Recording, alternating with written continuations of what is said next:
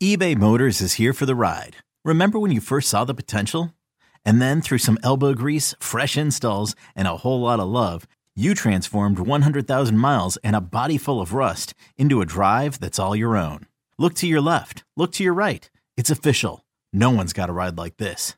There's nothing else that sounds like, feels like, or looks like the set of wheels in your garage. With over 122 million parts, you can make sure your number one ride or die stays running smoothly. So there's no limit to how far you can take it. Brake kits, turbochargers, engines, exhaust kits, roof racks, LED headlights, bumpers, whatever your baby needs, eBay Motors has it. And with eBay Guaranteed Fit, it's guaranteed to fit your ride the first time, every time, or your money back. Plus, at these prices, well, you're burning rubber, not cash. Keep your ride or die alive at ebaymotors.com. Eligible items only. Exclusions apply. The Angie's list you know and trust is now Angie, and we're so much more than just a list. We still connect you with top local pros and show you ratings and reviews, but now we also let you compare upfront prices on hundreds of projects and book a service instantly. We can even handle the rest of your project from start to finish. So remember, Angie's list is now Angie, and we're here to get your job done right. Get started at Angie.com. That's A N G I, or download the app today. You could spend the weekend doing the same old whatever, or you could conquer the weekend in the all-new Hyundai Santa Fe. Visit HyundaiUSA.com for more details. Hyundai, there's joy in every journey. Good afternoon, Bucknutters. Welcome to what we learned live following Ohio State's spring game. Defense looked really good today. I think the rules were set up in their favor. I'll get to much more of that, but the defense won 40 to 31. Gray 40, Scarlet 31. And a lot to get into. Uh, I'm going to give some initial thoughts on what we learned and what I learned specifically. Um, we're going to hear from Bill Kurelic in about 15 minutes. He's going to join the show talking recruiting right around 220 um, Eastern time. If you're listening uh, somewhere else in the country or anywhere around the world, uh, 220 Eastern, we get Bill Kurelic on. And then whenever post game interviews are over, Steve Helwagen and Patrick Murphy will join me to share their insights. And then I'll let you guys know if you have questions, please don't post them yet because um, I probably won't see them. I'll let you know when I'm going to uh, field some questions and you guys can fire away with any questions you have. Appreciate you guys joining me. Um, so, a lot to get into. I tell you what, one thing that was really cool today, and there was some people that maybe there were some groans in the press box that were crazy about it because it made a mockery of the spring game. I love seeing Archie Griffin score that touchdown because now, my friends, I can always say I saw Archie Griffin score a touchdown in the horseshoe. Okay, it's kind of cheating, but I don't care. I barely missed them. Archie. Well, I, I, I was born in '76, so I would have. even if I was born during his time, I would I would have missed it. But or even if he was still there in '76, I, I although I, I, followed Buckeye football religiously from a very young age. I remember being six years old in 1982, and I remember that team well. That's the first Buckeye team that I really knew well. I was six years old. Marcus Marek, Tim Spencer, those guys, John Frank, um, 1982. So, but I barely missed Archie. Um, my mom and dad were actually here for his uh, coming out party. I think it was against North Carolina when he was a true freshman. They're like, "Who's this little Archie guy? This freshman in 1972?" We know the rest. All right, so I'm off on a tangent there. It was cool seeing Archie score that touchdown. Let's get with let's get to Kyle McCord. Um, these are unofficial. I have this down as 18 of 33 for 186 yards, one touchdown, no interceptions. All right. I thought he was shaky in the first half. I thought he was lucky he didn't have a couple balls picked. I thought he played better in the second half, um, which he needed to. Um, a couple things here. Now, his, his touchdown pass to Carnell Tate, I think, didn't save the day for him, but I think he needed that confidence. You don't want to leave the spring game with no touchdowns and, you know, not a great completion percentage. Again, 18 of 33 is what I had. Somebody in the press box had 18 to 34. Steve Helwagen had 18 to 32. So somewhere right around there. I had 18 of 33. So 186 yards, one touchdown, no interceptions. Now, that included at least two drops that I charted and at least three throwaways. So of his 33 ish, or excuse me, of his 15 incompletions, if I'm right, 15 incompletions, um, at least five of them are not his fault. Two drops and then throwing the ball away is smart. Another thing that hurts the quarterbacks in this game, and another reason this was so tilted toward the defense, is if obviously if a defensive player got a fingertip on the quarterback, they were down. And not only did that mean the quarterback was down, and now you're facing second and long or third and long, or you have to punt. the defense gets points for that, right? They get two points for every sack. And furthermore, it prevents quarterbacks from doing things like moving around in the pocket, shaking off that guy that just brushes you, you know, moving around and then making the play, you know, or when they would take off and run. Sometimes it looked like McCord to me has decent mobility. He's not going to beat you with his legs, but I'm, I, he's what I thought he would be. Like he can, if you if you don't give him any respect, he can do a rollout and beat you. But they, they weren't being tackled today. Um, so that was another thing that hurt the offense. It's like as soon as the quarterback was touched, he's down. So he can't really be a playmaker. I get it. You don't want to get Kyle McCord hurt in the spring game. Speaking of the early 80s, that's how Mike Tomczak uh, broke his leg was in the spring game. So that's back when they just went balls to the wall. they did that in the Tressel era too, for the most part. I think he started to pare that down late, but they used to play like a regular game, as you guys know, I'm sure. Um, but yeah, Mike Tomczak broke his leg. I think it was the 83 spring game. Um, so, so I get it. But my point is, I think you got to take McCord's stats with a grain of salt. Now, you don't have to take what you saw with a grain of salt. There were some passes that were errant. He even had a bad pass to Jayden Ballard that Jayden Ballard saved him on. Jayden Ballard made a hell of a catch. Nine yards to number nine over there on the sideline. From the press box, it looked like there was no way that he was going to catch it. Um, and still, when we saw the replay, it still was a very tough catch. But from our a- angle, because he was like right under us, it looked like there was no way he was going to catch that ball. So I mentioned that he had a couple of uh, McCord, his receivers had a couple of drops. He had some throwaways, but he also had a couple balls that were not thrown well that his guys caught. So I don't know. So I don't think we learned that much about Kyle McCord. I really don't. I, he didn't have a stellar day. He didn't have a terrible day. He had an okay day. Maybe some of you guys think he had a terrible day. We'll get to your questions later. Um, I, I, I just don't want you guys to overreact too much because, again, I think this was just set up. It's, it's tough to play quarterback in a setting like that, again, where you cannot be a playmaker at all. I'm not talking about taking off like Justin Fields and running for 50 yards. I just mean, again, Ben Roethlisberger esque. I don't like the Steelers, but I give got to give Big Ben props for this. He's like the best I've seen. Could, would he be slow in a 40 yard dash? Yes. I mean, Kyle McCord would be decent in a 40 yard dash for a quarterback. Roethlisberger was slow, but what did he do really, really well? Guy would come in, like he's to get the sack. Roethlisberger just brushes him off. Boom. He did this my Bengals all the time, and then would make a play. So that was off the table completely today. And then again, the defense, not only do you get a sack, you get two points. So that they made up for a little bit by giving the, the free seven to the offense with the touchdown to Archie. That's why when somebody in the press box was like, "Oh, they're making a mockery of the game," I'm like, first of all, that was maybe the coolest thing I've seen in a spring game was Archie Griffin out there scoring a touchdown. Second of all, the rules will set, rules were set up to favor the defense, so I have no problem with the offense getting those free seven points. Um, so yeah, we'll see what happens. But overall, I thought the defense had a good day. There's no doubt about it. You got to tip your cap, even though I've talked about this for the first uh, six minutes of the podcast that the offense, the, the rules, in my opinion, were set up to favor the defense still the defense played well. And we're going to get to some of the individual guys I thought played well. I think I charted a total of six sacks. Tyleik Williams had a sack. You know, Caden Curry had a sack. Kenyatta Jackson had a sack. Kenyatta Jackson and Caden Curry continue to look good.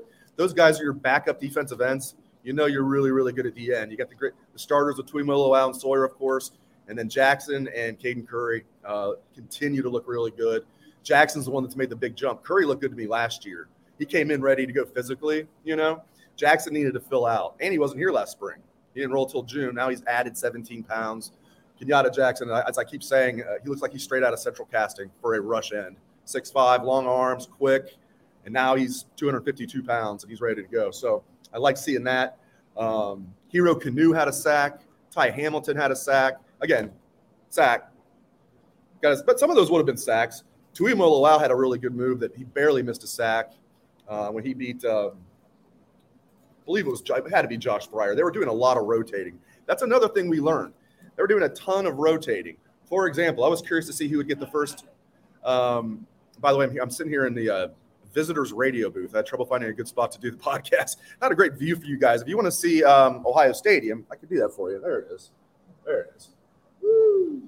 But not a great view for you guys. If you look at my face instead of seeing the Ohio Stadium field in the background, but um, but yeah, um, the defense definitely dominated, and there was a ton of rotating. I mean, right tackle Zen Michalski got the first rep um, when, the, when the ones first went out there, and I do think that means something.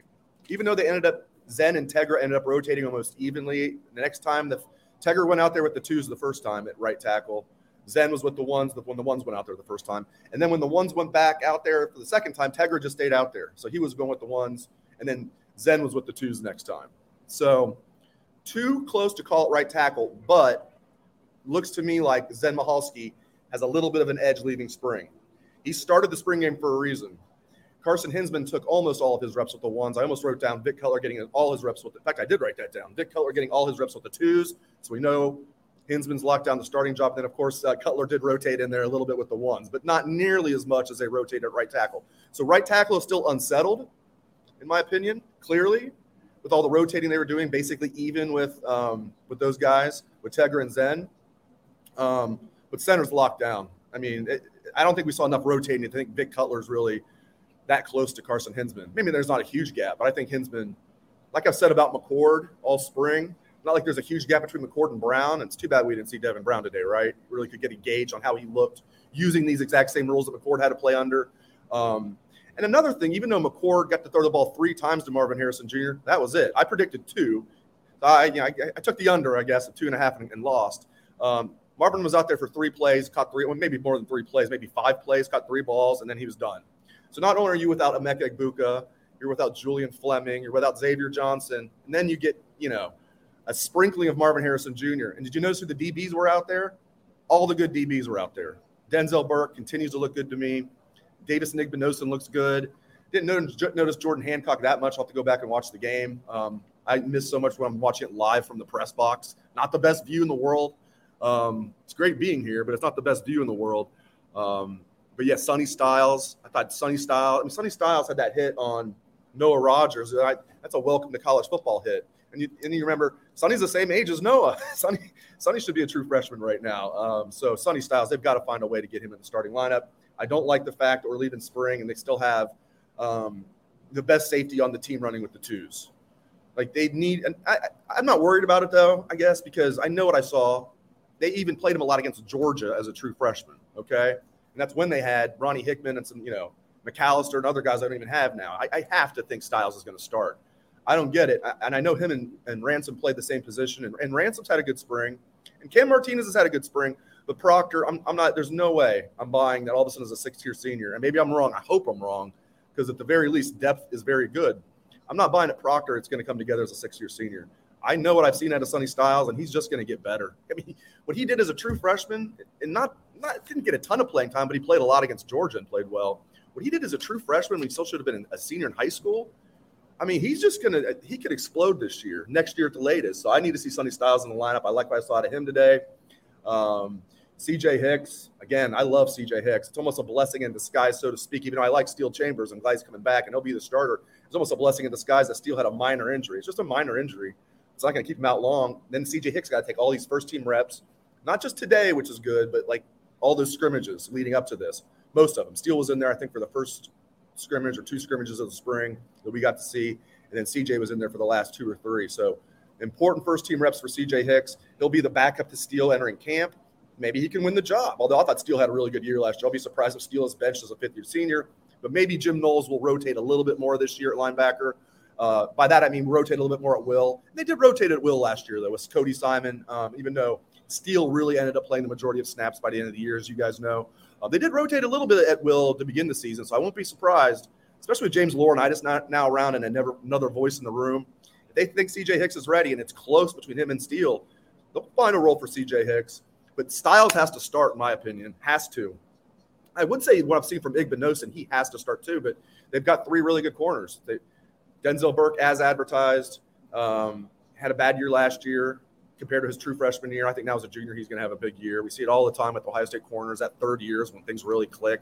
Remember, people thought Denzel Ward wasn't good until his junior year. People didn't think Gareon Conley was good until his junior year. These guys are first round picks, and um, you can argue Gareon Conley shouldn't have been a first round pick, but he was. And um, you know, it was that third year. Even Marshon Lattimore, people forget this. Hurt as a true freshman, so didn't play, redshirted. As a redshirt freshman, barely played. You know, he had those. It was a hamstring or knee. I can't remember. I think it might have been hamstrings. Um, surgery on both. Um, barely played as a redshirt freshman and didn't look good. And then as a third year sophomore, Marshon Lattimore had like a fantastic year. And look at him now; he's one of the best corners in the NFL. Again, another example of a guy that didn't do much his first two years and explodes as a third year guy at corner. Denzel Burke's accomplished a lot more than those guys have leading up to this year. Okay, so I think Denzel Burke's gonna have a big year. I like Jordan Hancock, even though again I didn't see much out of him today. I'll have to go back and look. I've liked Igbinosun all spring. He's tall, rangy. He makes plays the ball well, and he's not afraid to tackle. You see him, he'll dart in there He uses his maybe you shouldn't do this as much as, as they used to, but he darts in there, uses his helmet to take out guys low. I like that. Um, reminds me of Antoine Winfield a little bit. Not that he's going to be Antoine Winfield, who's the best tackling cornerback in the history of this sport, in my opinion.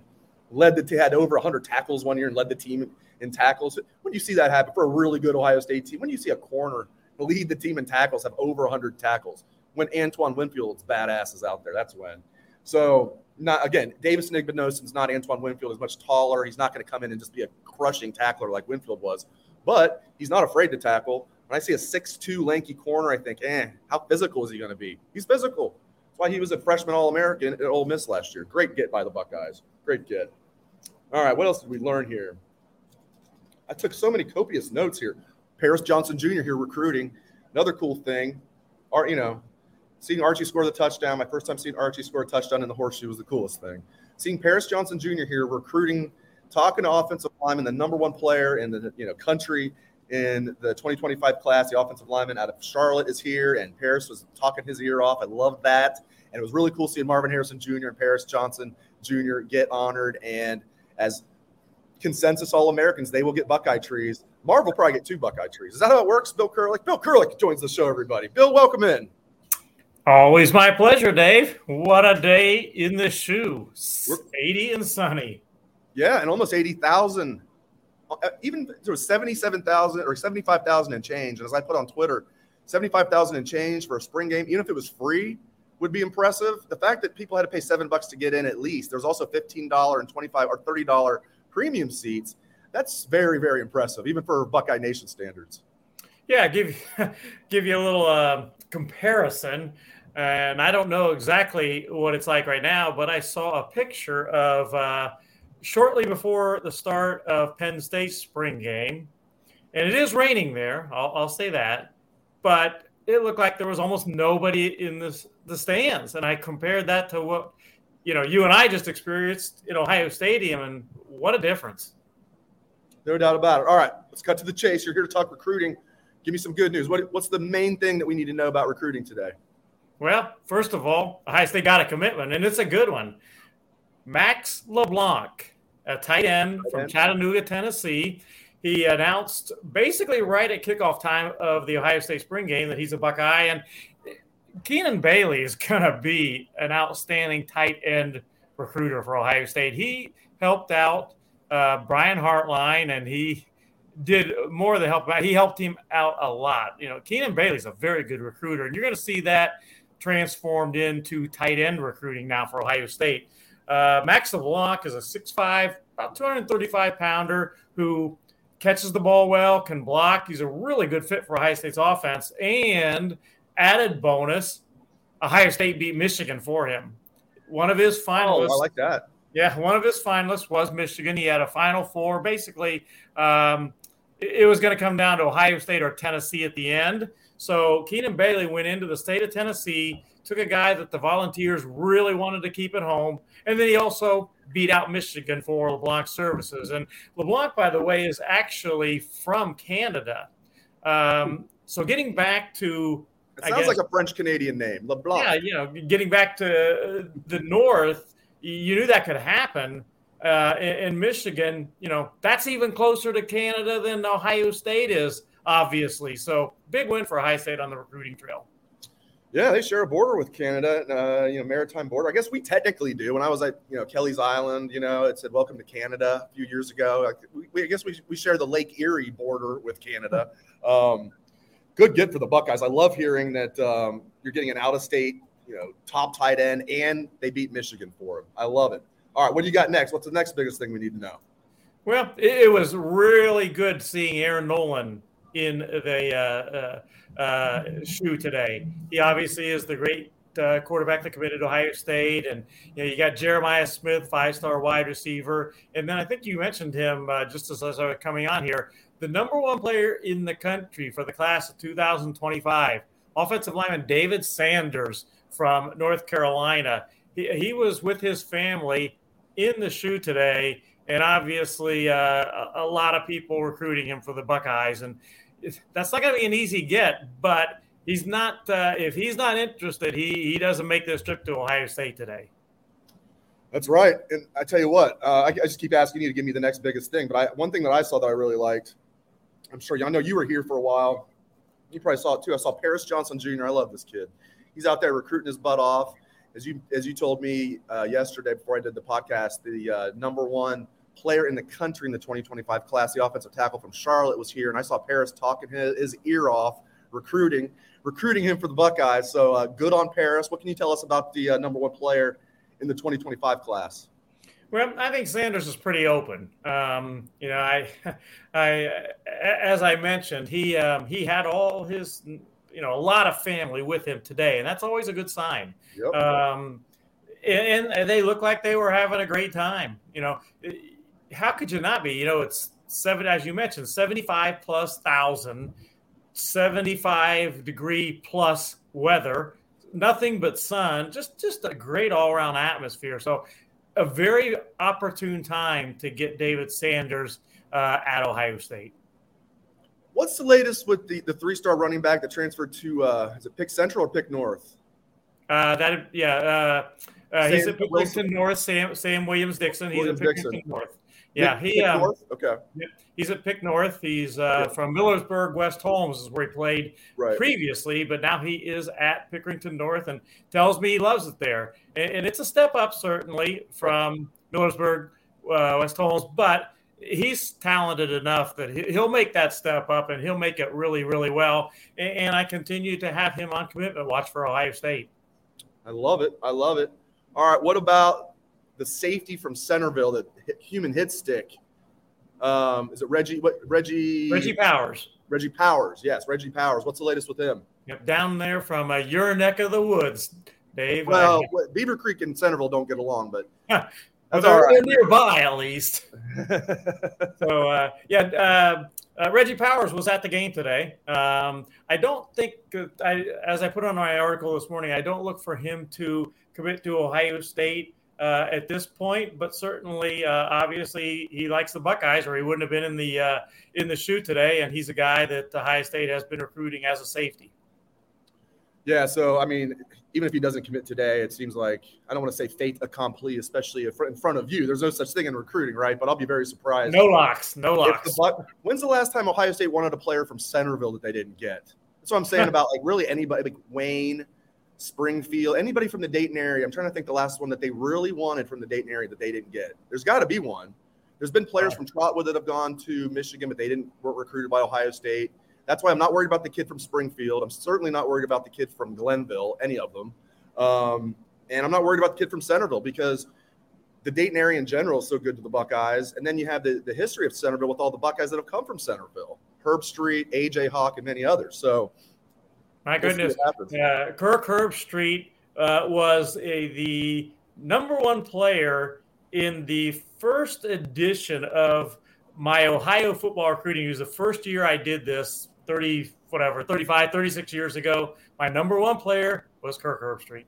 Who was number two? I, I, do not know that. I put you on the spot there. Well, also, yeah. as you know, Kirk Herbstreit was the first player that John Cooper landed, first recruit that John yep. Cooper landed as Ohio State's head coach it was really cool the other I wasn't there, but Tim May, our friend Tim May, you're friends with Tim as well, posted a, a video. Thank God he did, because I don't think anybody else did. Of all the coaches up there, Ohio State coaches up there together. I, I don't think it's ever happened before. You had Coop. I'm not a big Coop fan, but I still think it's cool. That, I think it's, I think he's a good man. I think it's cool he's stuck around. Um, you had Coop, Tress, Urban, and Ryan Day up there all together. It was so cool. I, I after this show, everybody, not not right now. After this show, get get on Tim May's Twitter and watch that because it's really cool. Kind of the Mount Rushmore there, wasn't it? Well, I mean, Cooper was there too. Cooper ain't making Mount Rushmore. well, yeah. That's right. true. That's true. Topic for topic for a different day. Topic for a different day. All right, recruiting. All right, let's get back to recruiting. What else do we need to know? Well, um, you know, I think that Ohio State staff did a great job this spring of getting so many of their top targets and guys that could become tar- tar- targets on campus, uh, either a March visit, an April practice visit, or the spring game today. Uh, today, I think they did a fantastic job, Mark Pantoni and his staff, of getting guys on campus. And obviously, they've been on this recruiting roll. Um, they've gone from number 17 in the country to number two in the country in a matter of weeks here. Um, but you know they've also laid a lot of great groundwork that uh, some of these guys are not going to be committing um, in the next month. Say they're going to want to take official visits, and if you look at the uh, the weeks of June 16th and June 23rd, those two weekends, there are some great, great players visiting Ohio State, making official visits. Already have their official visits locked in. The Ohio State staff is really, in, you know, it's hard to say that Pantoni and his staff um, are ever not ahead of their game because they always seem to be, but they're even more ahead of their game this year. And one thing I'm hearing, I'm sure you are as well, Ohio State feels immensely better about the NIL situation than they did even four or five months ago.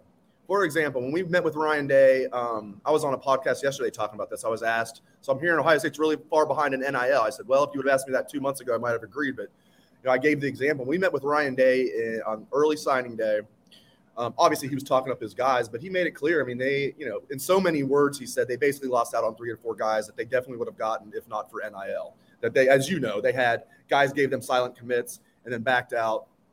Um, but now it seems like Ohio State is doing a much better job in the NIL. You know, they, a new collective just popped up. The foundation's doing great things. They have this huge event this Thursday. It's going to be amazing. Their spring festival this Thursday, this coming Thursday, is going to be amazing. So the NIL at Ohio State is doing a good job these recruits talk to each other. So Jelani Thurman's telling Air Noland, yeah, they're not going to give you upfront money, but I enrolled the next day. I got a check in a car. He's telling these guys that. So they know Ohio State's going to take care of you not a year after you enroll or six months. As soon as you enroll, you're going to get taken care of. That's one. Two, I think this helps, Bill. I'm, I'm curious to get your thoughts on this. I think kids are now seeing that there's some bait and switch out there with the NIL. That the kid from Florida that went to Florida, the quarterback, was promised millions, and then they they reneged on it and he went elsewhere that helps Ohio State too, because these these schools that are promising upfront money are these kids now not buying it? Anyway, I just get the impression, and I've heard from sources, Ohio State feels much better about their situation with NIL. What are you hearing?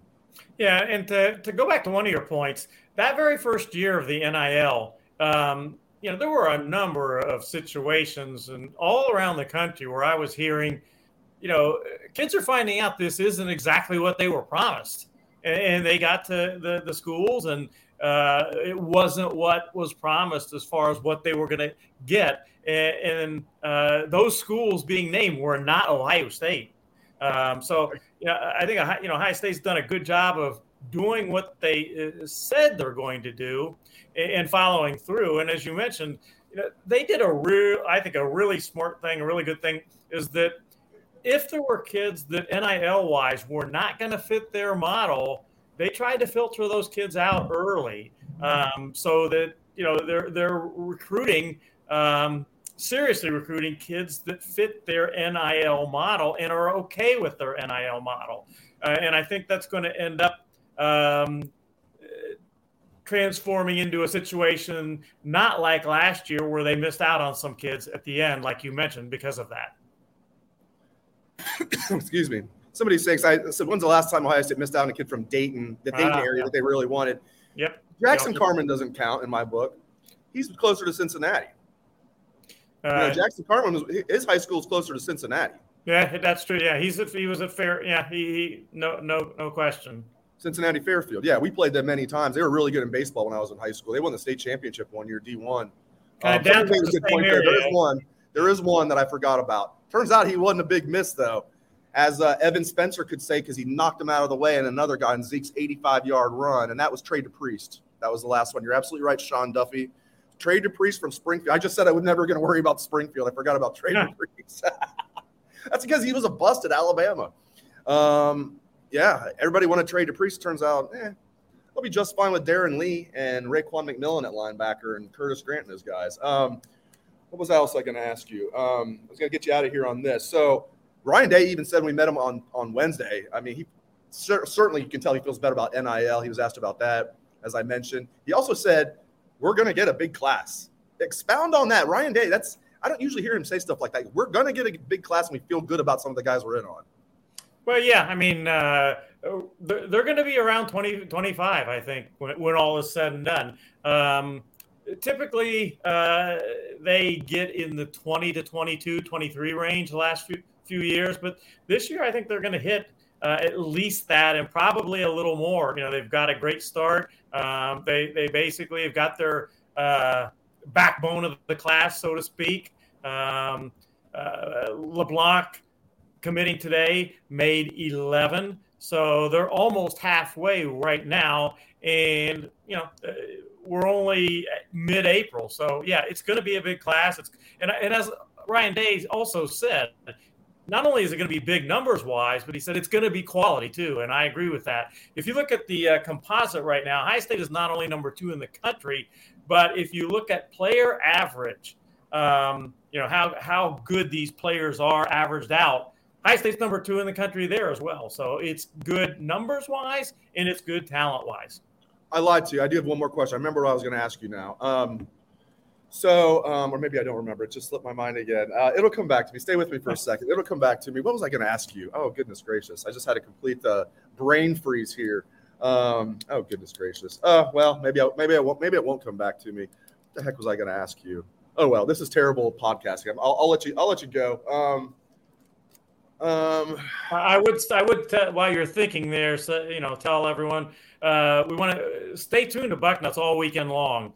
Um, commitments might not be over. Uh, there's going to be plenty of reaction from all those recruits that were in Ohio Stadium today. And there's going to be a lot of content on Bucknuts the rest of today, tomorrow, Monday, Tuesday uh, about this big recruiting weekend.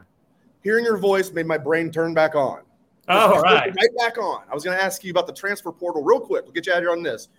Are, I've, I've heard from very good sources that Ohio State's definitely going to go after offensive tackles in the portal, and they feel good about their chances of getting at least one. What are you hearing on that front? What, you, what can you tell the listeners and viewers about that? I think it's pretty obvious that uh, the the offensive line, and in particular tackle, is where um, the, the, needs are right now. Um, you know, they they uh, lost two off tackles that are going to be well, one certainly a first round draft choice, Paris Johnson, a high first round draft choice, and Dawand Jones may go in the first round as well too.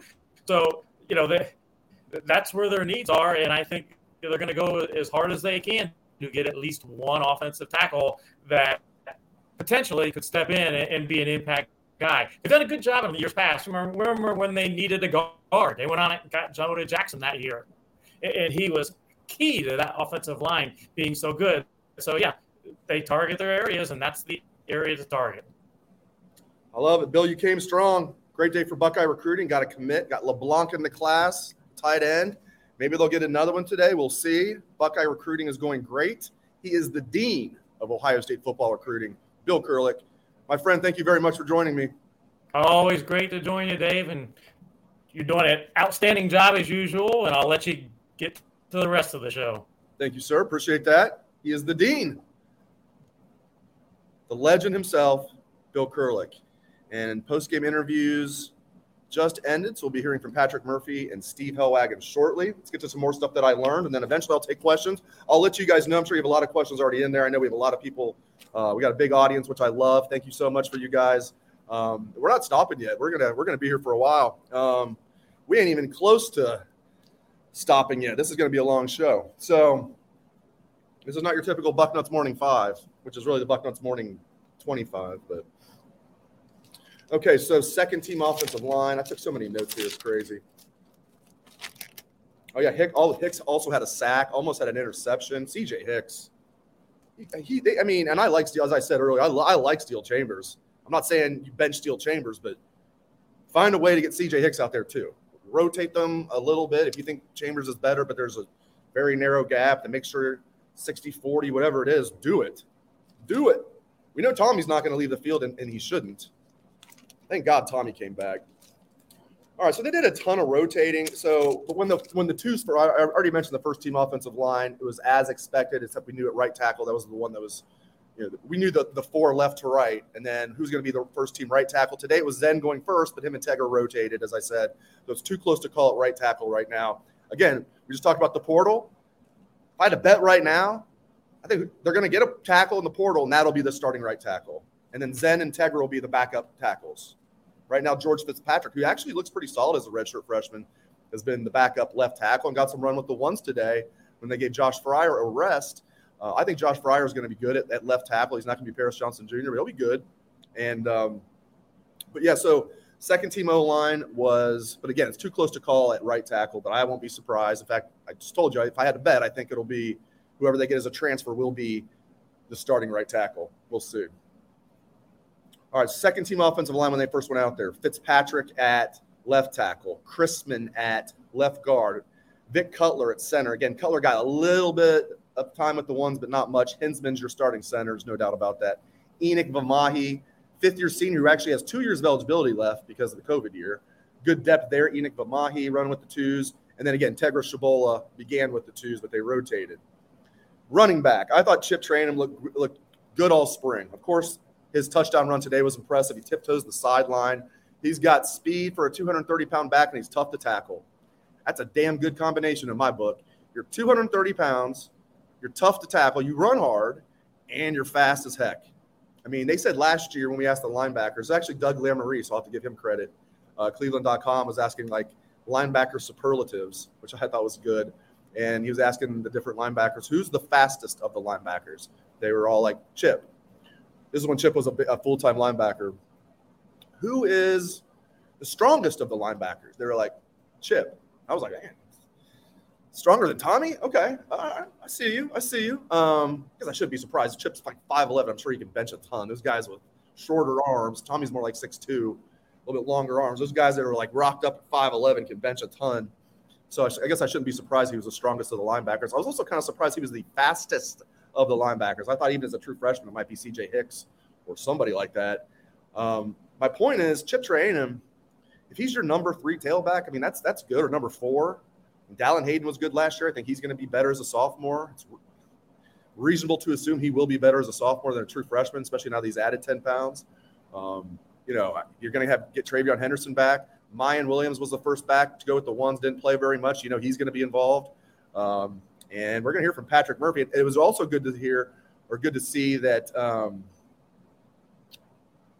it was good to see during warmups. We're to we're to bring in Patrick Murphy. I'm to finish my thought here. Hello, Patrick. I'm just to finish my thought, then we'll get your thoughts. It was really good during warmups. I saw, you know, TreVeyon Henderson and Evan Pryor were in full uniform. Evan Pryor, no knee brace on. They're out there cutting, running, catching passes. Um, I won't say they're going full speed, but pretty close. And I think it's very good news. Evan Pryor um, coming off that torn patellar tendon um, which is a six to 12 month recovery, not even wearing a knee brace. I think that's a very good sign. And then TreVeyon Henderson, same deal. And same thing with the Emeka Egbuka, and Julian Fleming and all those guys. They were in full uniform during warmups, looking like they were going full speed. So, real good news there. All right, Patrick Murphy, welcome in. Um, what's the biggest storyline? What, what do you think was the biggest storyline today? I think it is a close toss up between the quarterback play and the offensive line. And I think the two go fairly hand in hand, right? I mean, it, you're going to need the offensive line to play better if the quarterback is going to have success. There's going to be any offensive success, really. So I think, you know, it, it, it wasn't convincing today. I think we can safely say that on both fronts. Um, I think that there will obviously be some overreaction to one spring game, but Ryan Day just said in terms of the quarterback play, you know, this is kind of what we've seen throughout fall or spring practice. Excuse me. Um, I think if you were to ask anybody who was at any of the practices we were at, you would say probably the same that it, it was inconsistent. Both guys. Um, we only saw Kyle McCord today. And the offensive line play, look, it's there's got to be some serious development here on the tackle positions before fall camp um, or by the start of the season.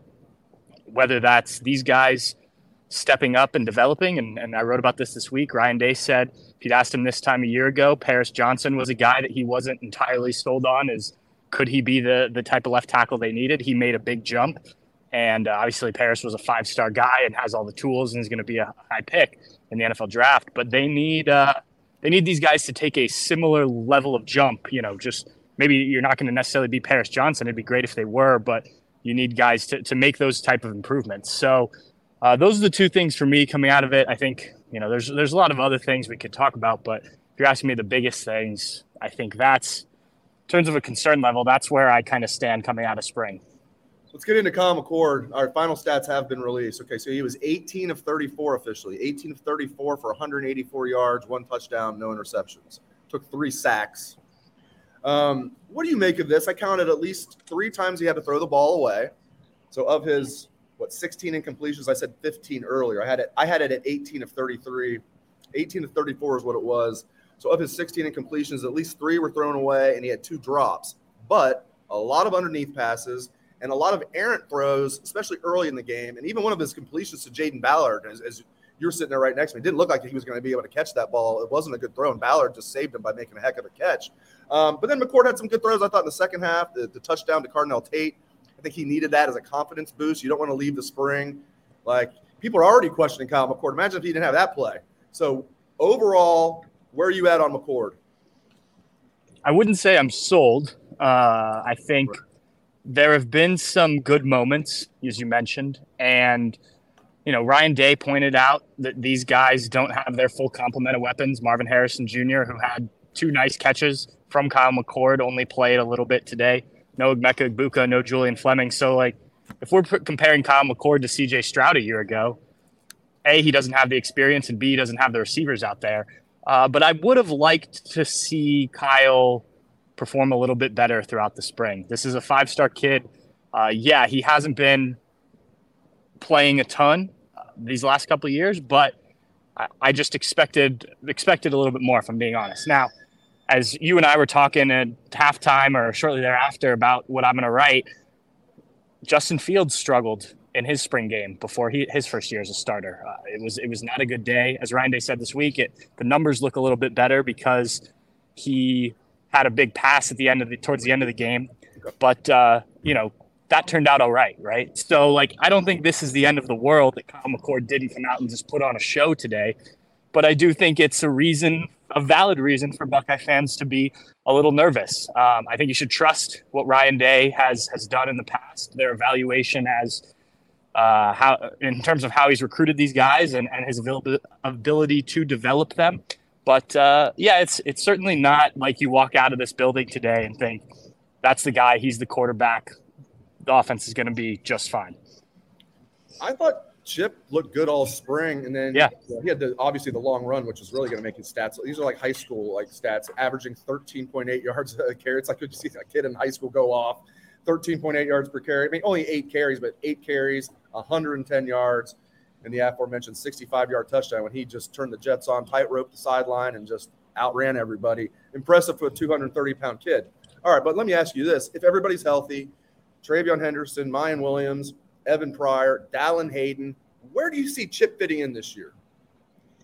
Well, Ryan Day joked that the running back of the day was Archie Griffin, who scored that touchdown. So uh, if they can get Archie back out there, then I think he's cool. he's he's RB one. Uh, no, Third Heisman? I think, yeah, that would be awesome.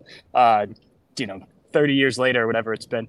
Look, I think, that. yeah, I guess so. Seven, before, 75. Before yeah. Before I was born, buddy. Yeah, I'm really bad at math. Okay? a long time ago. Yeah, that's why I didn't keep stats up there today. Is math's not what I do. Um, no, to answer your question, look, I think I don't know how, if healthy, TreVeyon Henderson and Miyan Williams aren't one A, one B. When we they were healthy last year, it was it was pretty effective. We didn't see that for very long because TreVeyon got hurt pretty early in the season. But I I think that those two are are your guys, and I think you find ways to integrate these other guys in. Um, it's going to be tough. Five running backs is not easy.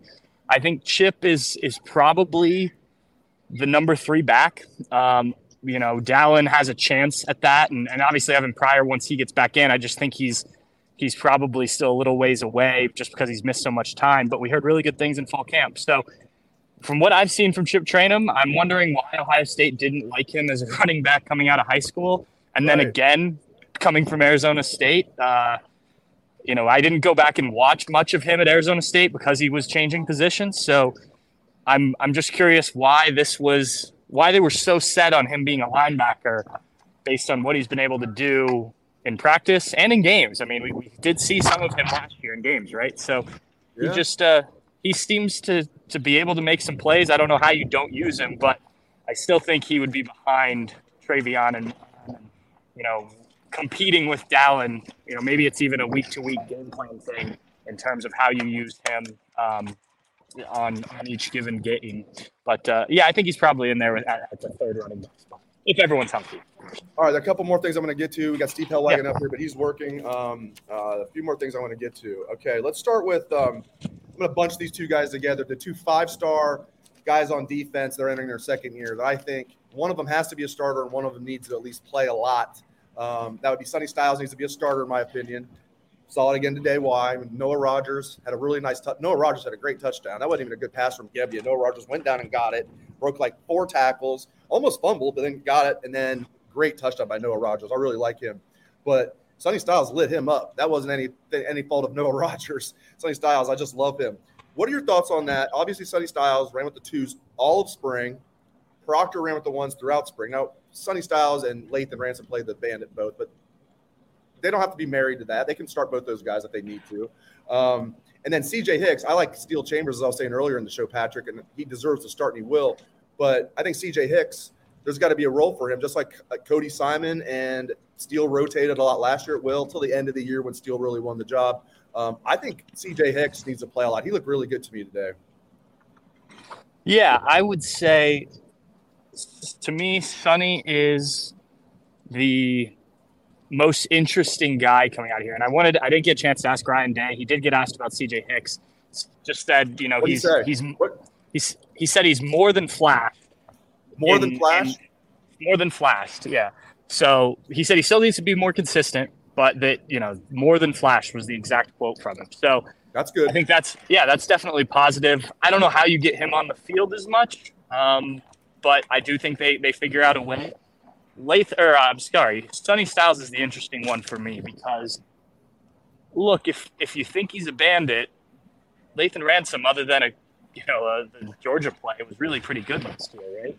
Yeah. So okay, do you move him and have him take the Jeff Proctor role? That puts him back kind of at free safety, and I don't think you utilize his skills as well in that position. I think he's better when he can make plays closer to the line of scrimmage. Um, I don't think he's necessarily a slot guy.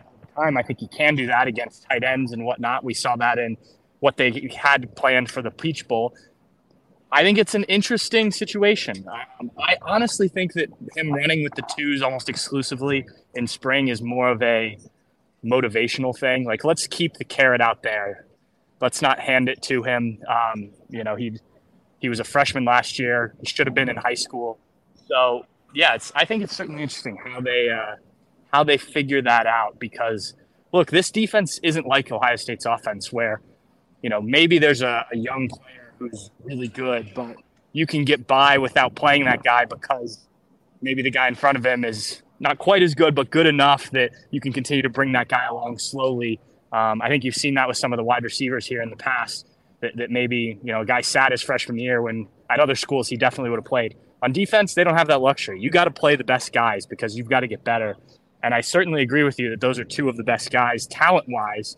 Um, now, you know, Ryan Day, the Jim Knowles, all these guys, they see them every day. We've just seen a handful of stuff. So I will say we should defer to them. But I think you got to figure out a way, especially Sonny Styles. He's got to be on the field.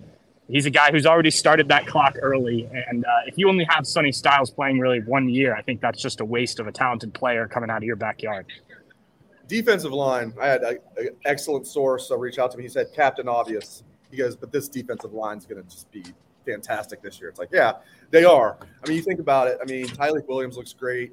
Um, you know, he's entering his third year. All those guys entering their third year. Mike Hall's entering his third year. JT Tuimoloau yeah. entering his third year. Jack Sawyer entering his third year. Then you got the second year guys that look good, like Caden Curry and Kenyatta Jackson. Hero Kanu looked good today to me. Um, you know, we'll see what I mean. Ty Hamilton's not a second year guy, but he's adds solid depth. They got Jaden McKenzie still around. Omari Abor got some run today with the twos, not a lot. Um, not a not a great depth there, Patrick, on the D line, but my God, those top six guys are fantastic.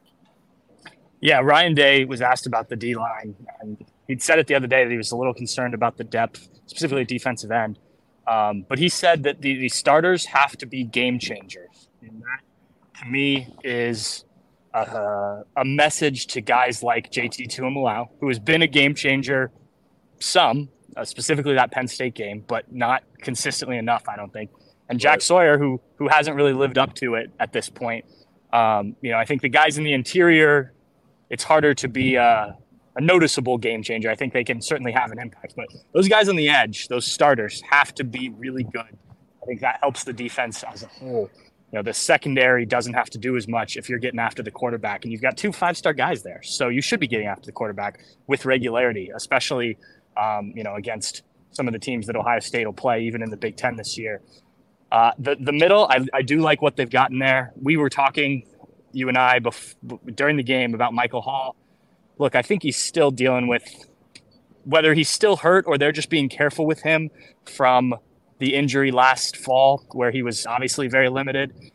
Unsure, but clearly he's not being used as much as he could be this spring if he's fully healthy. So that's a guy that when he was on the field last year was one of the better defensive tackles in the country. There's a reason they use baby Aaron Donald nickname with the kid because he's done some things in practice that have really impressed people.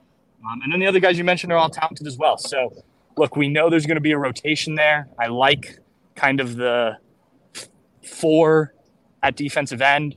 I like three ish deep, maybe four uh, at defensive tackle. So you know, I, I think you'd like to have other depth just in case there's injuries. But I think if everyone's healthy, that's on paper a very good defensive line. Now they've got to play that way when it when it counts, right? And, and we've seen some of it. We just haven't seen it enough. Well, thank you, sir. I'll let you uh, get uh, to work. We're going to bring Steve Helwagen in. Thank you, Patrick Murphy. All right, well, I'll was, talk to you. Asked if you were getting dizzy. One of the uh, one of our viewers on our live audience was like, "Patrick, stop moving around. You're making me dizzy." Oh, sorry. I because like, of the I like the I'll just twirl a little bit. Yes. I've just been pacing, really, is what's happening. Oh, okay. I can't read the comments, though, because of my sunglasses. I can Yeah. barely see it, but then I couldn't see it all, and I'd just be crying on the screen here. They're, they're all they're all talking you up. Just the one guy was you're making the one guy dizzy. So I like the panoramic views though. So what a beautiful Yeah, just day here. What I a- want everyone to see. Yeah, day. What an absolute perfect day here at the Horseshoe. All right, Patrick, absolutely. thank you, sir. All right, I'll see you talk to you later. Later. All right, let's bring in Steve Helwagen. All right, my buddy Steve Helwagen here. Steve, Big Dave, what's going on? I got to change the banner here because you're not Patrick Murphy. I think the first spring game I went to may have been in the spring of 1986. I was a senior in high school, and I was coming to OSU in the fall. And uh, that was cool. Spring of 87, I was at that one as a freshman and started covering this crap in 1990. And, uh, you know, as spring games go, this was another one. So there you go.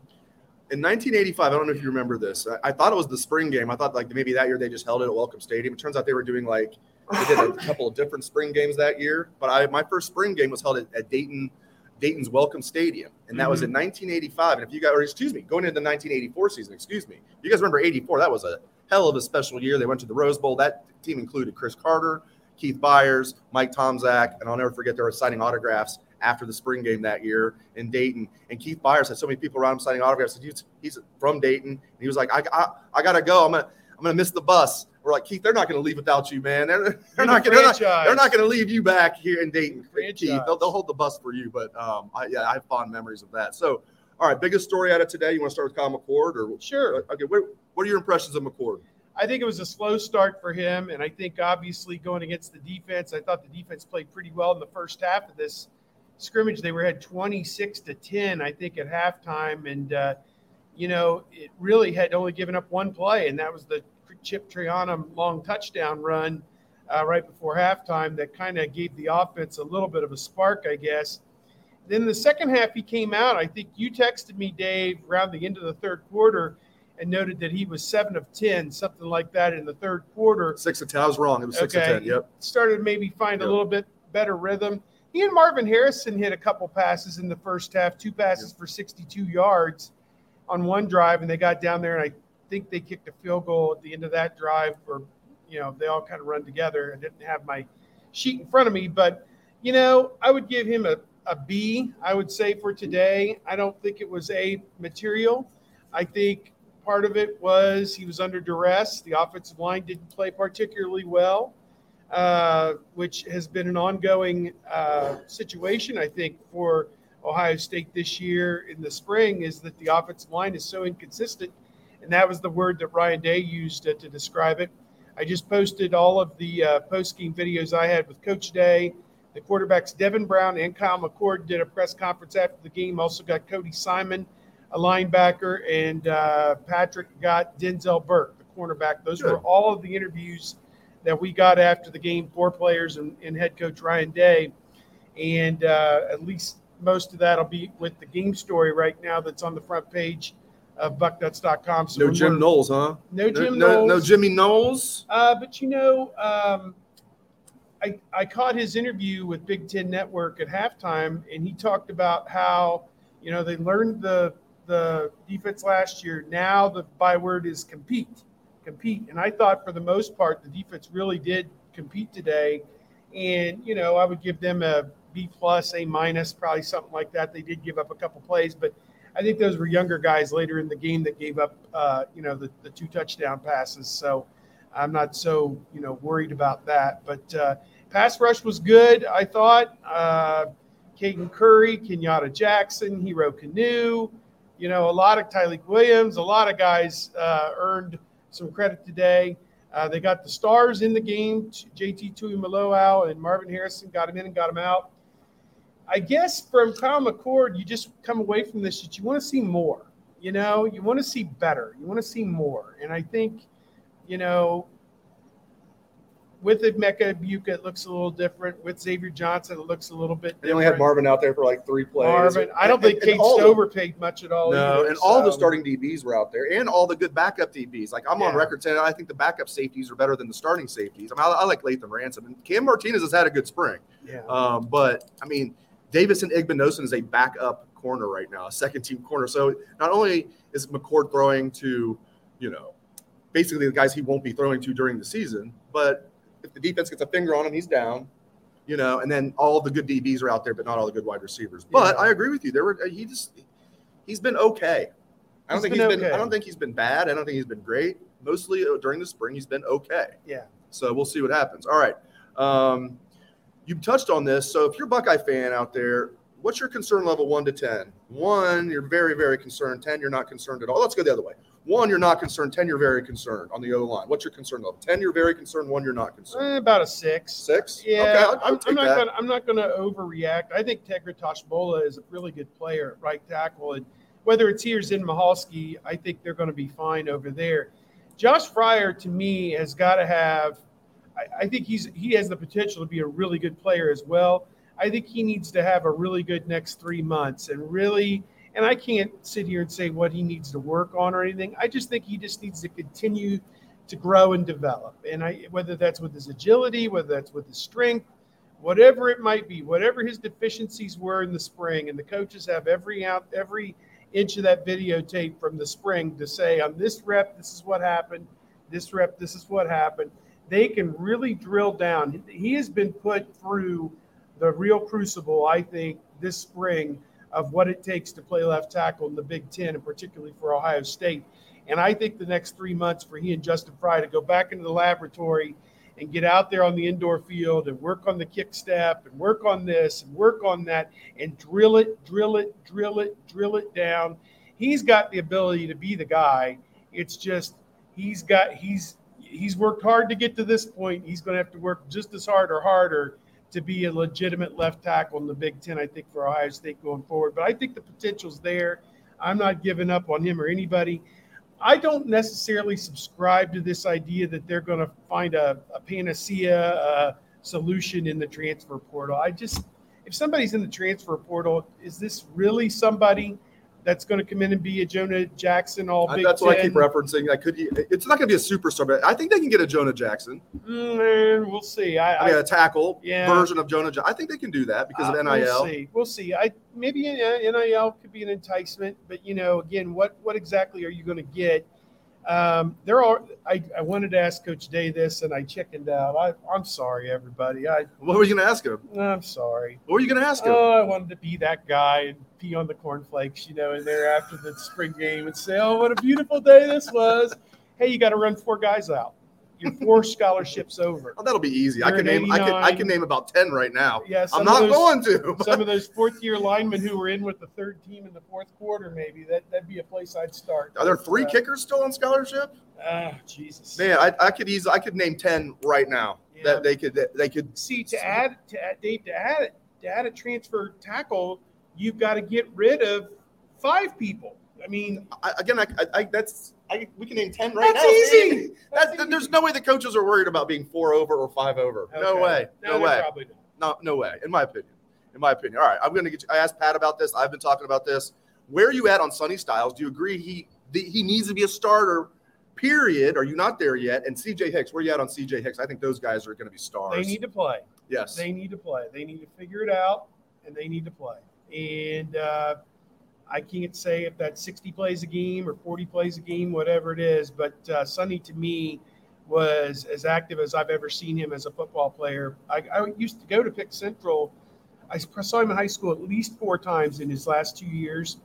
And what I was struck with was how I don't know why they did this, but they played him 20 yards off the ball, and he was only involved in about 10% of the plays on defense because I guess it worked. They won the title, right? Well, but still, I was like, sophomore year they Oh, won it. okay. Lorenzo was still there, but they didn't win it either.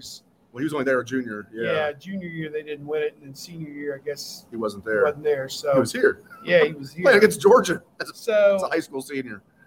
I- Unbelievable. you know, they won it. Must have won it his freshman year because they didn't Freshman win it his uh, sophomore year or his junior. okay, year. so I was going to say that's bad coaching, but They then lost- I said, well, they won the state title. They Probably not bad lost uh, to uh, the Cincinnati team in the state championship game down at um, Elder or Moeller or yeah Elder, St. St. X X? maybe down at uh, the crew practice facility down there. oh, whatever that was. was it called? Like Palace Obetz? Or what was that yeah, called? Fortress For, Obetz. Fortress Obetz. and Fortress then Obetz. the following year they lost to UA, I think, in the regional finals. or whatever. Fortress. So, any rate, and they didn't play last year at high school. But I think he's got to play.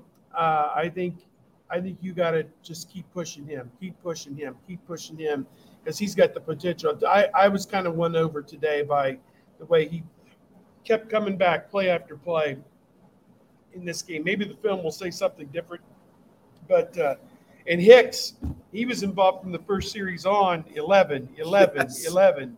He was out there and very active, so uh, he's got to play too. No doubt about it. He had a sack. He almost had an interception. He tackles well. I love CJ Hicks. All right, I'll get you out of here on this. Like, um, not a big story, but I thought it was interesting that uh, I haven't talked about this yet. So I'm going to talk about this. Caleb Brown was out there. I thought he looked, looked solid as a slot receiver, but he was the one taking the first reps as the kickoff returner. And they weren't going live, but it's still telling to me that he was the one going first as the kickoff returner. And then he was the first one out there as the punt returner, too. Jayden Ballard also got some run as punt returner. Muffed a punt. Jesse, Jesse Mirco was booming punts today. It's another thing I haven't mentioned on the show. So much to get into. But Caleb Brown, it wasn't just today. I had heard, Steve, that there was a very good chance he was going to be the number one kick returner this year, and they like Caleb Brown in that role. I've also read Mecca Emeka is probably going to be the punt returner. Marvin Harrison Jr. even said that. So I wouldn't expect Caleb Brown to be the punt returner. I think that's going to be a Mecca. But man, it's been since 2004, or excuse me, 2014, since they've had a kick or punt return for a touchdown. Jalen Marshall. Might that drought end this year? We'll we'll see. But I think Caleb Brown can at least be a good kickoff returner for the Buckeyes this year. If they're playing musical chairs at kickoff returner all of last year. Yeah, one of the practices that we got to see uh, this spring, uh, it's obvious to me that Brian Hartline is pushing Caleb Brown to the moon, and that's on offense and in return game. Right. They love the football in Caleb Brown's hands, and so let's see how that you know uh, manifests itself in the fall. A lot of times the punts, the punters, any any any any days now, most teams are so good they hang it up there that it's hard to get a good return. You end up fair catching better than half the punts that are that are made. So, uh, but I agree with Dave on the ones that are returnable. Get a couple first downs. You know, get 20 yards, get 30 yards. Uh, that one against Maryland last year that Xavier Johnson had, that really set them up to kind of put that game away. Yep. You know, in the end. So that was huge. So in the big games, the special teams, as we've seen, make such a big difference. I mean, it won't matter against Indiana and some of these other teams that they're going to play as we see year in and year out. But in the big games, you know, when you go on the road uh, to Mich- Michigan and Notre Dame and Wisconsin, if you can, every yard you can steal on special teams is huge. And Caleb Brown can be that guy. As I saw at the one practice, they were really pushing him hard on returns, and then over on offense, they were using him quite a bit. I think it was great to see Carnell Tate out there today making plays and Noah Rogers caught a touchdown. Noah Rogers caught a touchdown. Those guys are coming. The next wave is a coming. Here we go. I totally agree with you on Caleb Brown. Of the second year wide receivers, I think he's the best. And you know, I, I, Kojo Antwi's solid. Antwi is solid. Kyion Grayes had a bad drop today in the end zone. Would have been a touchdown, obviously. And then Caleb Burton's always hurt. Um, so I think Caleb Brown's the one of those second year wide receivers that has a chance. He is Steve Helwagen. Thank you very much, sir. I appreciate your time. All right, Dave. Get you out of here. Let you. We're going to uh, go get everything up on the internet. That's what he does. Enjoy. Steve Helwagen been covering this team. So it's funny. I'm one of the senior Very members. I'm one of the senior members of the beat, but it's like Tim May. Long. Tim May's one. You're two. I think I'm. I think I have the third most seniority, which is crazy. No, it's not crazy. I'm old. I'm, I'm acting like I'm a young guy. I think I, am I missing somebody? People that actually come to everything. I'm not talking about people that used to be on the beat that maybe will come by like once a year. That's about it. Tim May, you by far, They won't get rid of us. and then I'm barely ahead of, of Doug Lesmerises. He came on right after me. Kevin Noon, a little bit after me. Ah, that's our impression of. We're good friends with Kevin Noon. We're allowed to do that. We're, we're allowed to do. Steve, how's that Kevin Noon impression go again? Ah. All right, there we go. Oh, okay, there we go. Fire away with questions for me. We're gonna get to some questions as promised. If you've already asked a question, I have not seen it.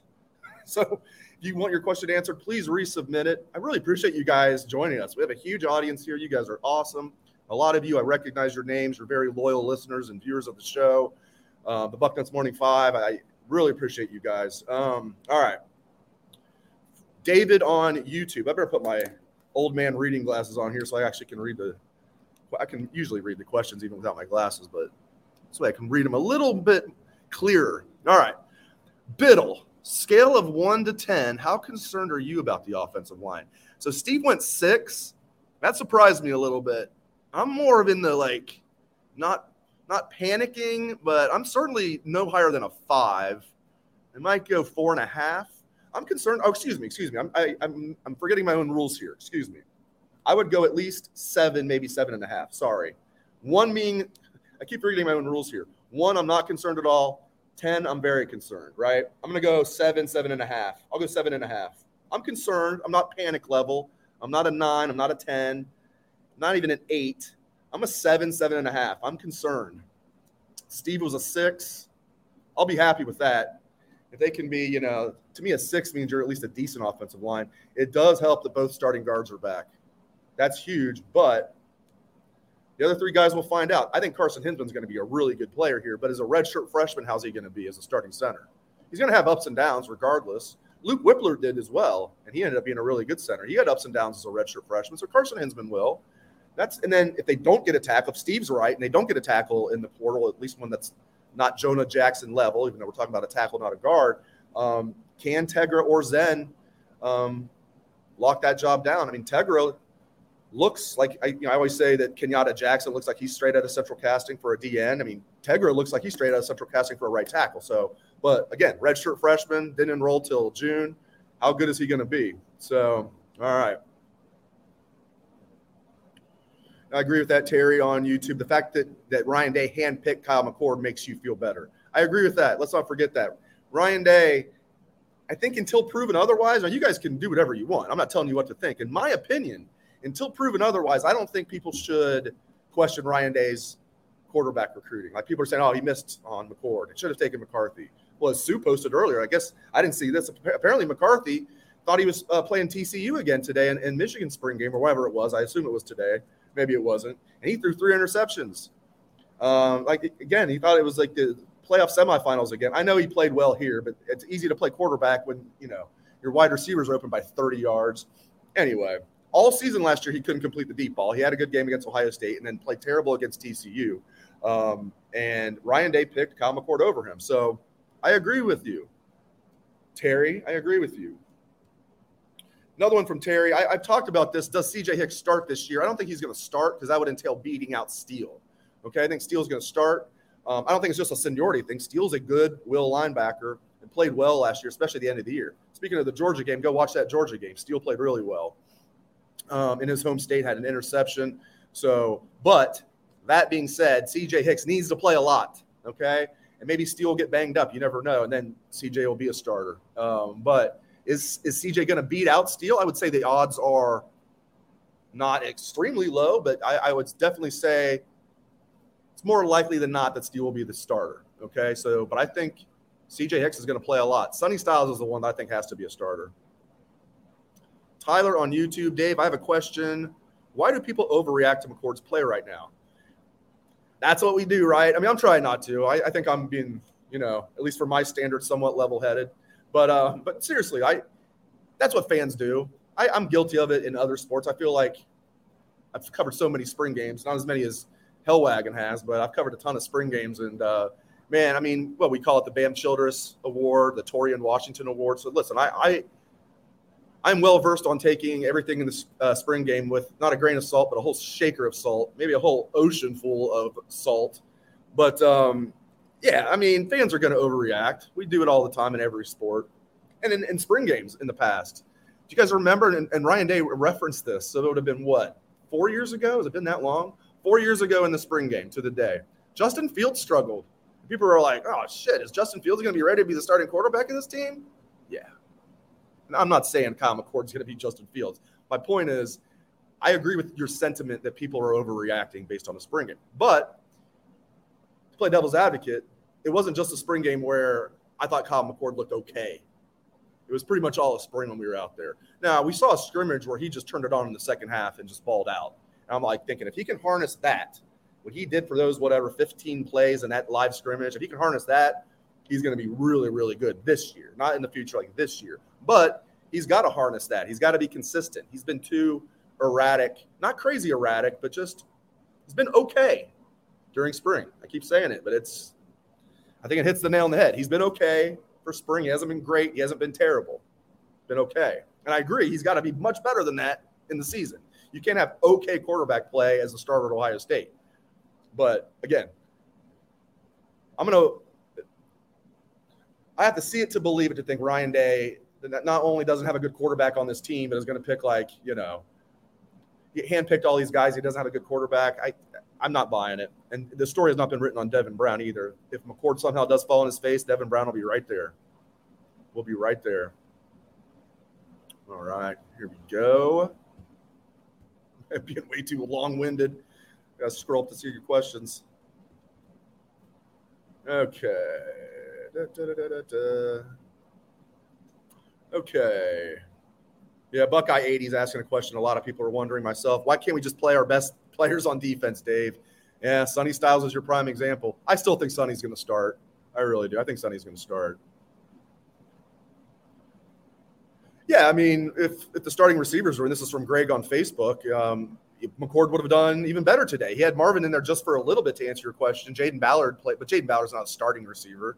The starting receivers today were Marvin Harrison for like five plays, three catches, and which I totally endorse. We don't need Marv, even though they weren't going live when Marv was out there. I don't I don't need Marv getting hurt in a spring game. Um, you're already down Emeka and Julian and X. Um, Ballard was out there with the ones to start the game, and so was Carnell Tate who only had one catch for like short yardage till like the fourth quarter. Then he had a really good fourth quarter, including a touchdown. So um, that was good to see. But um, yeah, it would help McCord if he was uh, throwing his starting wide receivers and if the starting DBs were not all out there and the backup DBs. The DBs are completely healthy and they're like, other than Ja'Had Carter. So, but McCord's got to be better. There's no doubt about it. Sue has Jayden Ballard helped himself up the depth chart today? Nice one-handed grab. That was a fantastic grab. It's tough, Sue. I, I think it's going to be tough for Jayden to, to, play a lot this year because if you're not in that top four, we know Hartline's not going to play you that much unless it gets to like you know the fourth quarter and it's a blowout. Because um, I mean, I use the Marvin Harrison Jr. example from two years ago all the time. I mean, he was really good as a true freshman and didn't even play till the Rose Bowl. And the only reason he played in the Rose Bowl is because Olave and Wilson sat out. And that was Marvin Harrison Jr. I know he's a true freshman and Ballard's going to be a third year sophomore, but I still think the example holds. It's the same thing when people ask me, is Carnell Tate going to play a lot this year? I'm like, well, if he needed to, I think he could play well. But you ask me, will he play a lot this year, Carnell Tate? I would say no, because he's not going to be in that top four unless guys get hurt.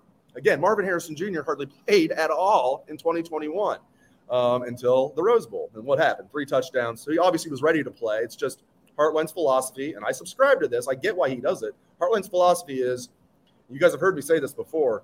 If I'm taking Marvin Harrison Jr. off the field for you, you better be at least as good as him. If I'm taking Emeka Egbuka off the field for you, you better be at least as good as him. So Julian Fleming applies Xavier Johnson, although Jayden is an outside receiver and, and X is inside. Now, one thing Jayden has that the other guys don't have, he can take the top off the defense, which is why we're all intrigued by him. I've heard he's got to become more consistent with his hands, Sue, but that was a great catch today. Has he helped himself? Yes. I still think he's probably entering camp as the fifth receiver in the pecking order, probably. Can he beat out Julian Fleming for that third or fourth spot? If there's an injury, he'll be in there as a top four, no doubt about it, assuming it's not Carnell Tate. But um, yeah, I think he helped himself, but I, I, still would pump the brakes on thinking uh, Ballard's going to have a big role this year. Do I think McCord got outplayed by Tristan Gebbia? No, I don't. I don't think he got outplayed by Tristan Gebbia. Dream time, relaxation. Dave, what is your early prediction on the Buckeyes record this year and if they will win any national championship this year? Ooh, cutting right to the chase, my man. Um, prediction for record, I'll say they go 12 and 1, but win the Big Ten championship and go to the playoff. Is this going to be the final year we're going to have a 14 playoff, or is? I can't remember if that's a couple years down the road. It's one of the final years if it's not the final year. I think they're going to get to the college football playoff. i am not going to predict a natty. I'm, I, I hope I'm wrong. I'll say they get to the playoff but fall short of the natty. But I think they're going to beat Michigan. I think they're going to go 12 and one. I don't know who the loss is going to be. I think they will have one slip up, but they'll still be Big Ten champions probably win a uh, rematch with Wisconsin in the Big Ten championship game. Luke Fickell, that's going to be so weird seeing Luke Fickell, especially if they play him twice, right? Man, how about the schedule this year, too, guys? I mean, we got it at Notre Dame.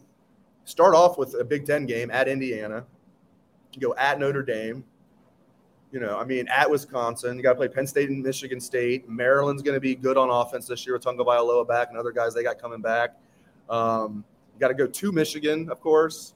I mean, that is as tough of a schedule as I can remember. So we'll see what happens. That's my prediction.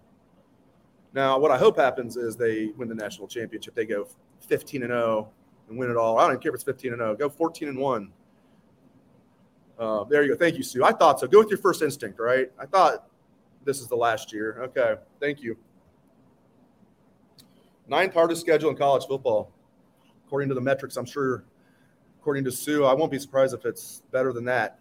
Kyle Holloway on YouTube is not feeling the love for the Buckeyes this year. Eight and four. Kyle, if you really believe that, I think the over-under for wins is like 10 and a half. So if you're going to take eight, they could win 10 and you'd still win your bet if you take the under. So if you really think they're going to only win eight games, or even you think they're going to win nine games or 10 games, take the under and make yourself a little cash.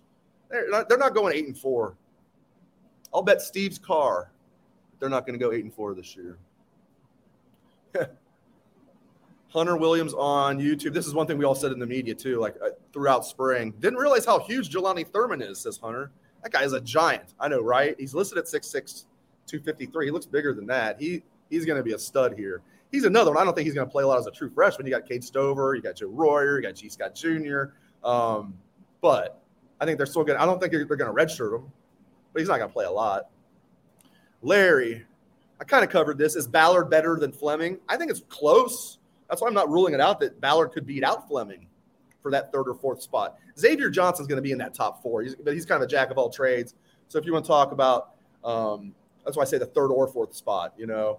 So it would take an injury to one of the top guys for Ballard to play a lot, in my opinion, or he would have to beat out Julian Fleming. So is Ballard better than Fleming? I mean, according to the coaches, he wasn't last year because Fleming played and Ballard really didn't. So at least last year, Fleming was ahead of Ballard according to Brian Hartline.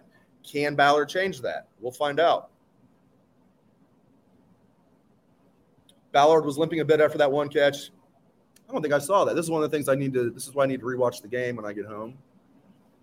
Yeah, Caleb Brown actually spells it with a K. I'm not trying to be a grammar nerd, just letting you know.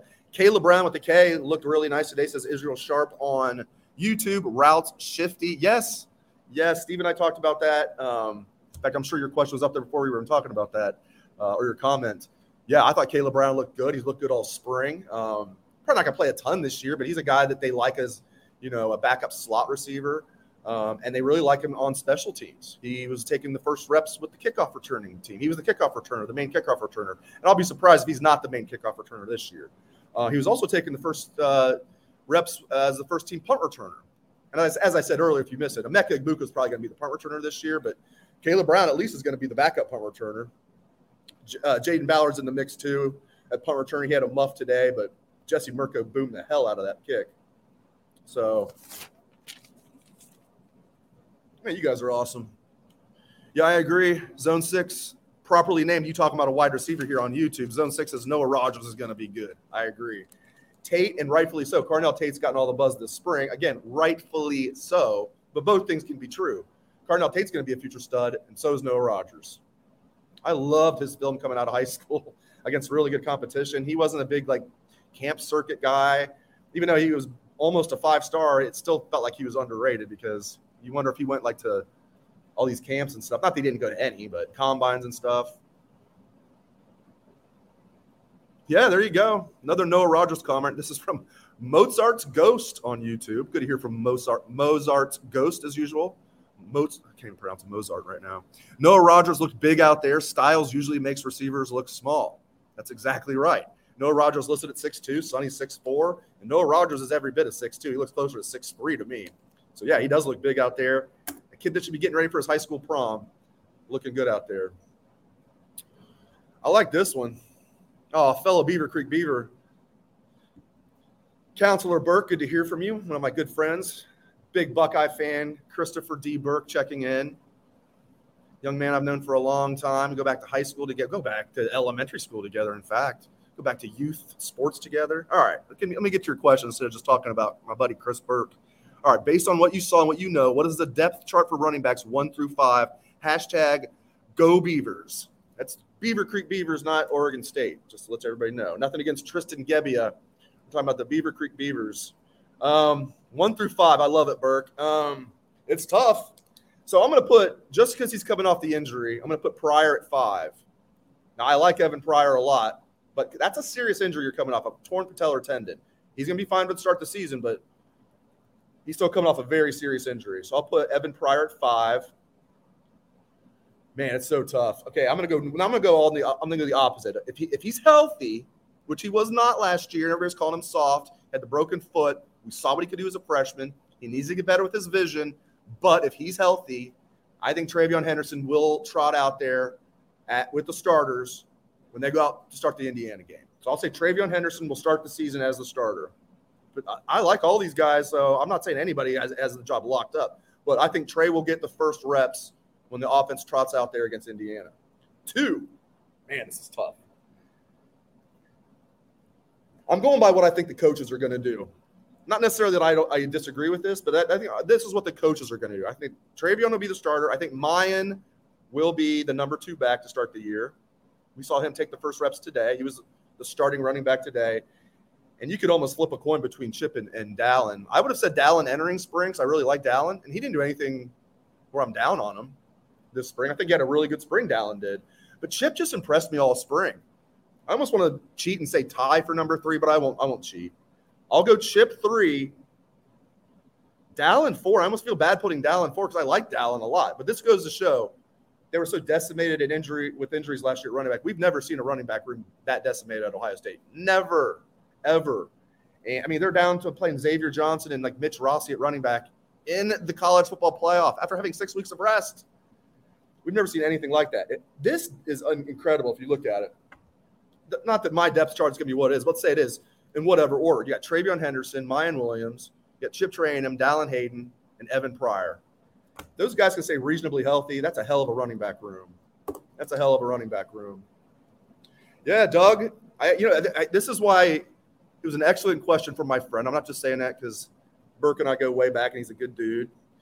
Um, it was a great question. It was a tough question. And Doug's saying Dallan Hayden is going to be hard to keep off the field, and I have him as the fourth back right now. I agree. I mean, he's he's good. We saw what he could do against Maryland last year. There were rumors that he had some uh, ball security issues in practice. I don't even know if there were rumors because Ryan Day would say when we would ask him about it, he wouldn't say he had ball security issues, but he would say code for that stuff like, well, you know, most important thing as a running back to make sure you if you're you're handing the ball to the official after every play. You know, basically saying you can't fumble the ball. That's a, easy to read between the lines there that there were fumbling issues in practice with Dallan Hayden, which is why probably Chip Trayanum got the start against Michigan. we all forget Chip was the starting running back against Michigan. Dave, this is from Dreamtime again. Dreamtime relaxation. Dave, is Carrico most likely transferring out? I wouldn't go that far. I mean, he's got a lot of second team reps look good today. I think they're going to keep him around. Three years of eligibility left. Now, maybe if he looks like he's not in the mix this time next year, he'll transfer. I think with three years of eligibility left, he'll stay. We'll see. Doug thinks my running back depth chart is on point. Thank you, Doug. Let's go to Mike on Facebook, Mike Allen on Facebook. What are my opinions of the cornerbacks today? I thought they were good. I thought Denzel Burke did what he's done all spring. He played really well. He's going to have a good year as a third year, uh, as a junior, third year guy. We see it all the time. Third year corners at Ohio State ball out. He's going to be one of them, his money year. I like Jordan Hancock, even I don't know if he did that much today. I'll have to go back and watch. I love Davison Igbinosun. I like Jyaire Brown.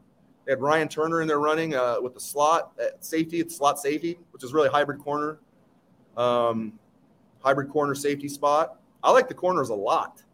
Jermaine Mathews is a true freshman, solid. Even though he's a true freshman, he had solid depth and rolling early. I love the top four corners, um, especially the top three. I, love the top. I like Jyaire Brown a lot. I'll just say I love the top four. I love Denzel Burke, Jordan Hancock, Davison Igbinosun, and Jyaire Brown. I think they're good to go at corner.